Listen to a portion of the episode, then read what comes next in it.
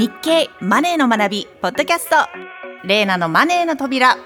The Gate of Money 皆さんこんにちは。タレントのレーナです。この番組は誰もが知っておきたいお金周りのニュースや知識についてマネー初心者の私が日経のマネーの達人にじっくり解説してもらうというものです。今回解説してくれるのはマネー報道グループ長の手塚まなみさんです。手塚さんよろしくお願いします。今回もよろしくお願いします。あのレーナさん明日た2月3日は何の日かご存知ですよね。もちろん、節分ですよね。はい。あの、ちなみにリエナさんは、あの、恵方巻きって食べますか？私、小さい頃多分、おばあちゃんの家で一回食べたことあるのかなあと、日本のぐらいですね。でも、大人になってから食べたことないんですけど、手塚さんは毎年食べるんですか？私ね、あの、いつも予約してるんですけど、今年ちょっと予約忘れちゃったんで、あの、明日も、もしあの、お店に残ってたら買って食べようかなと思うんですけど。確かに、当日なんかなくなっちゃいますよね。そうですね。今年の方角は南南東だということですね。はい。では、もう一つ2月13日は何の日かわかりますか ?2 月13日？バレンタインデーでもないですしね、はい、一体何の日ですか？これはですね、213でニーサの日なんですよ。ニーサなるほど、はい、この番組でも何度か取り上げましたね。そうですね。このニーサ、少額投資非課税制度なんですが、去年の秋以降、かなり話題になってますよね。はい。前よりも NISA という言葉をよく聞く気がします。これはなぜかと言いますと、NISA が来年2024年に大きく変わるからなんです。あの、岸田首相は資産所得倍増プランを掲げてますが、これは貯蓄から投資の流れを加速して家計の金融資産を拡大することが目的なんですね。で、まあこれ自体はもう随分前から言われている長年の懸案なんですが、とうとうそのための最強のツールが登場します。それが2024年の新しい NISA というわけなんですね。最強というからには今の NISA とはかなり違うものになるということですか？その通りです。現行の NISA よりも強力でかつシンプルな制度に生まれ変わります。私も NISA 利用者の一人なのでどう変わるのかかすごく興味あります。はい。では、今日はそのあたりをじっくりお話ししましょう。まずは NISA の基本をおさらいしましょうかね。はい。レイナさん、NISA の最大の特徴とは何だったでしょうか？非課税ですよね。NISA 口座で購入した投資信託や株式などはどれだけ利益が出ても1円も課税されない。という、えー、税制メリットが最大の長所だと思います。その通りですね。通常は配当金や値上がり益に対しては20.315%の税金がかかりますが、NISA 口座で購入した有価証券から得られる利益は非課税です。仮に天馬川を掴んでも税金はゼロですから非常にお得。これが NISA というわけですね。そして今は一般 NISA、積立 NISA、ジュニア NISA の3種類があるんですよね。はい。あの最後のジュニア NISA はですね、18歳未満の人が利用できるものなんですが、これは2023年、今年で終了します。今年1月1日時点で18歳未満の人は今年12月末までならジュニア NISA の口座を作ることができます。一方、18歳以上の人が使えるのが一般 NISA と積立 NISA です。えーと、はい。積立 NISA は長期投資に向いた投資信託を年間40万円まで20年間も非課税で運用できる制度。そうですね。そして一般 NISA は投資だけではなく株式や ETF なども変えて年間120万円、最長5年間非課税で運用できるという制度ですよね。その通りですね。1年半やってますのでだいぶ覚えました。この2つが変わるということですね。そう、そうです。その通りです。この積立 NISA と一般 NISA が2024年に一体化するんです。なので、この新しい NISA は統合 NISA とも言えるんですね。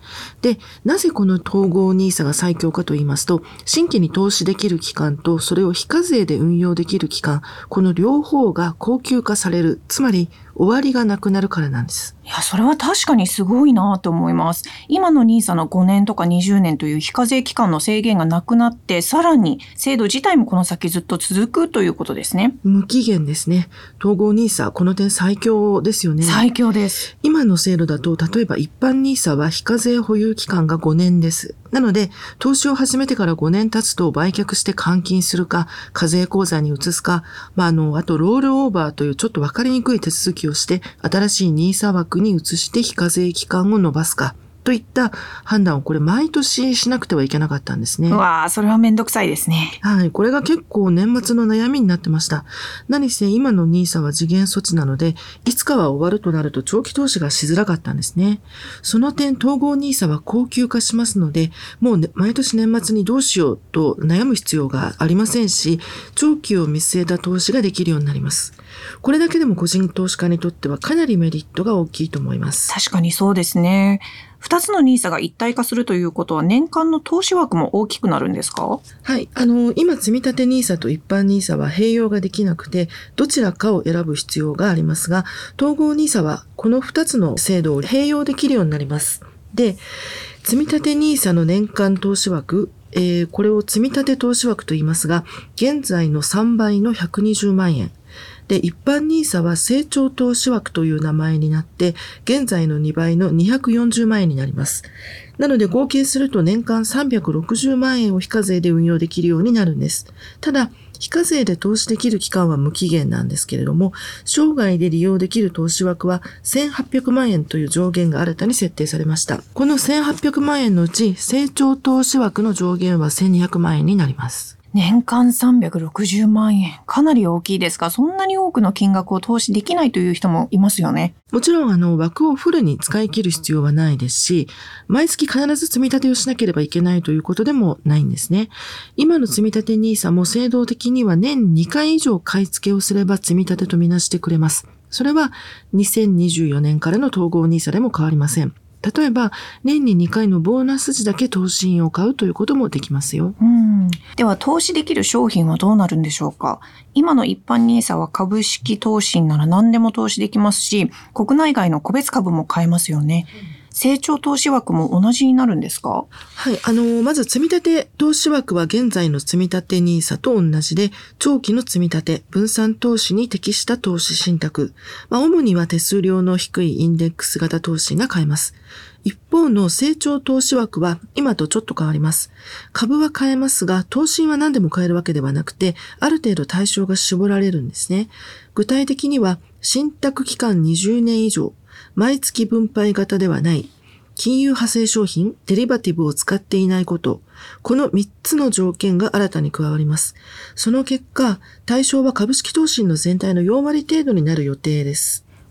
どうしてそのような条件が加わるんですか？まず、毎月分配型やデリバティブ型は長期投資に向かない商品と言われてますよね。さらに、信託期間が20年以上というのは、テーマ型投資を除外するためだと見られています。テーマ型投資とは、例えば、米国 IT ファンドみたいな形で、旬の話題の業種などを投資の対象にする投資なんですが、金融機関の勧誘が目立つ商品で、手数料が比較的高いんですね。しかも旬を過ぎると世間の関心が薄れて価格が大きく下がりがちです。で、テーマ型は選択期間が10年とか短いことが多いんですね。これを除外したいということだと思います。なるほど。ところで先ほどの話で積立投資枠は120万円、成長投資枠は240万円ということでしたよね。だとすると自分はコツコツ積み立て投資をしたいので、成長投資枠はいらない、積み立てだけにしたいっていう人の上限は年間120万円になるんですか？いや、あの、それは違うんですね。積立 NISA の対象商品、つまり積立投資枠で買える商品というのは成長投資枠の条件も満たしますので、積立枠で買っている低コストのインデックス投資を成長投資枠でスポットや積み立てで買うこともできるんですよ。そういうことですか。成長枠だからといって個別株やアクティブ投資を買わなくてはいけないということではないんですね。もちろんです。その点も自由度が高いですね。ただ、障害枠は1800万円ということですが、はい、どうして成長枠だけ1200万円という上限が設定されてるんですか？それはやはり NISA というのは長期的な資産形成手段であるという位置づけを明確にするためだと思います。うん例えば、個別株だけ買いたいので自分は成長枠しか使わないよという人は、生涯で投資できる枠は1200万円になります。一方で、インデックス投資でコツコツ積み立てだけしたいという人は、無理に成長枠を使う必要はありません。また、1800万円すべてを積み立て枠として使うこともできます。例えば、月々5万円を30年間積み立てれば、元本はちょうど1800万円になります。これを仮に年3%でずっと運用できれば、30年後には資産が2900万円にまで増えていることになりますね。すごいですね。うん1800万円を大きく超えていますが、その場合も当然税金はかからないんですよね。もちろんです。この1800万円という障害枠は、投資元本がベースなので、運用益がどれだけ増えても全て非課税です。非課税で長期運用するからこそ大きく増えるとも言えますね。あと今の NISA は例えば一般 NISA の年間120万円の枠を使い切らなかったとしても翌年には持ち越せませんよね。はいそれから途中で商品を売却してもその分の非課税枠は復活しないですよね。統合 NISA ではそこはどうなるんですか？これも大事なポイントですね。統合 NISA では投資元本を残高ベースで管理しますので、売れば残高が減って、翌年ですが枠が復活するんです。例えば、投資した元本が400万円としてそれが500万円に増えてるとしますよね。で、500万円売れば400万円分の枠が復活します。あくまで元本ベースで管理するんですよ。へえ、本当に今の制度より自由度が高くなってるんですね。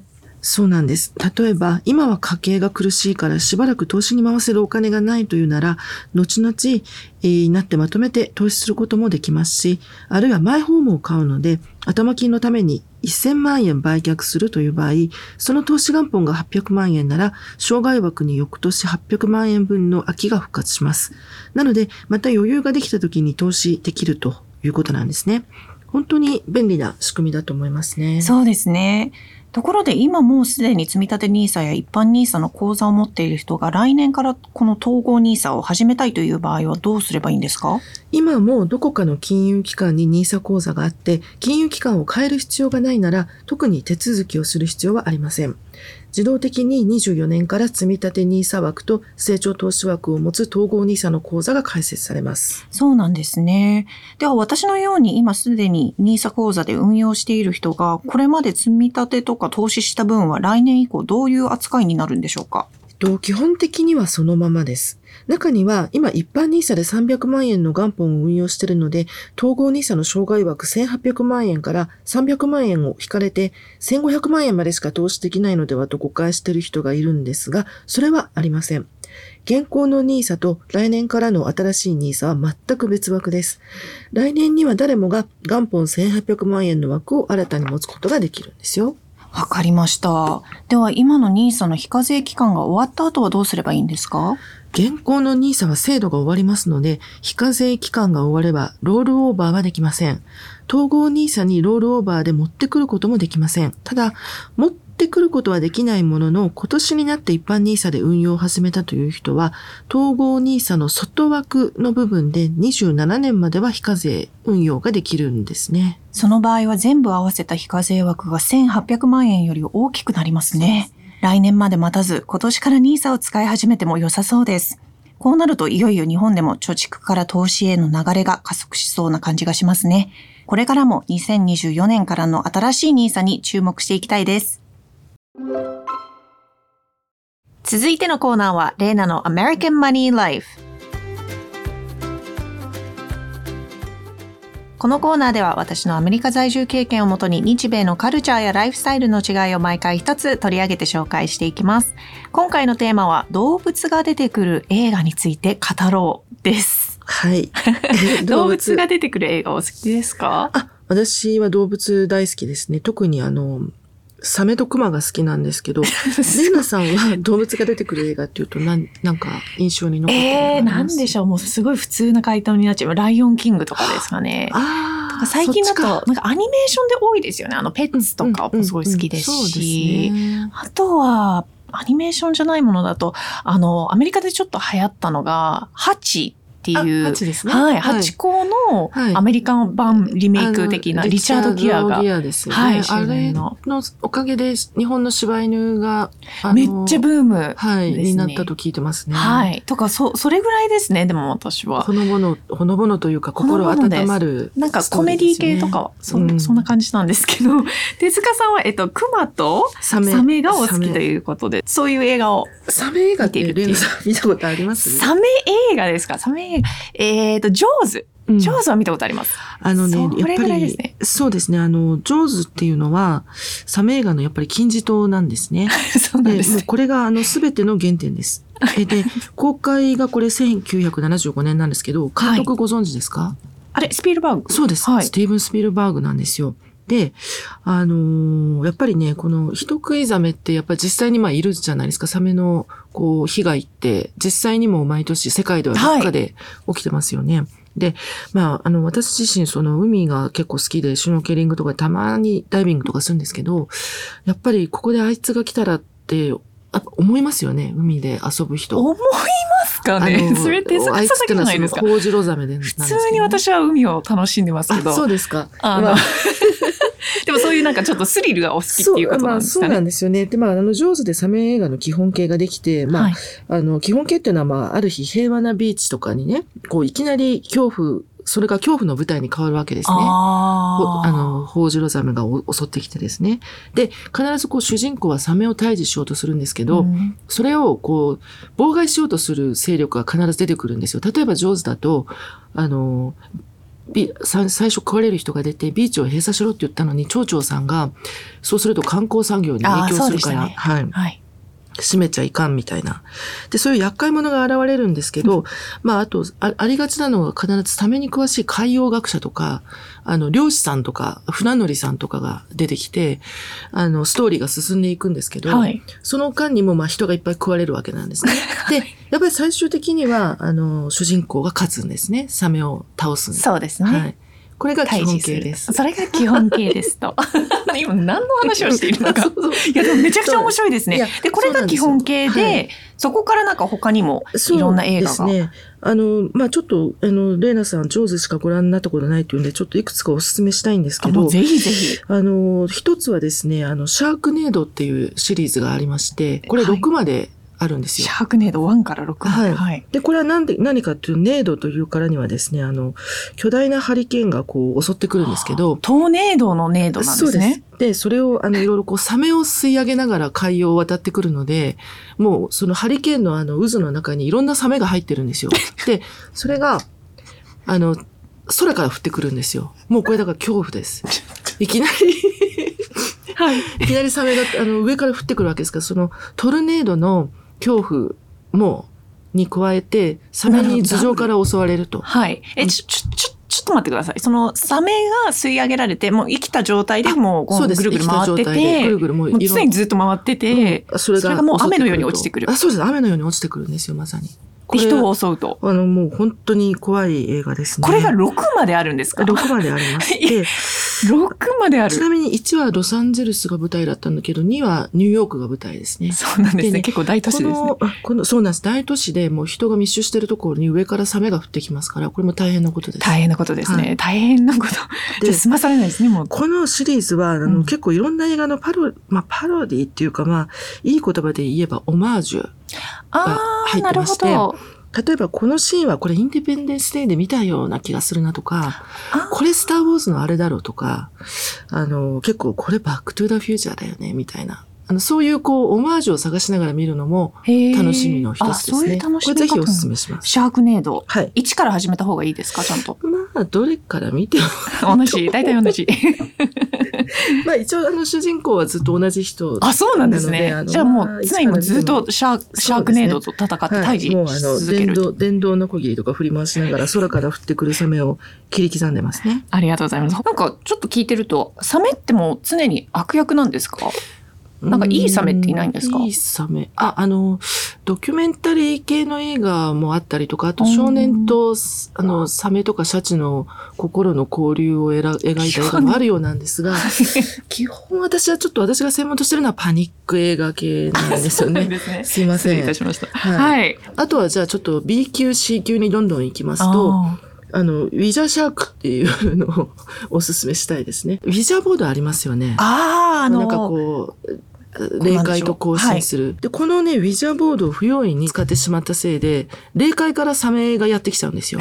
これもう完全に悪いサメです。海の中だけじゃないんですよ。プールに入ってても森の中を歩いてても襲ってきます。なるほど。はいそれはまたち、もうこれも大変なことで大す。変なことですね。あの、手塚さんのここまでのお話を聞いていて、なんかリスナーの皆さんもちょっとハテナマークの人もいるかもしれないんですけどね。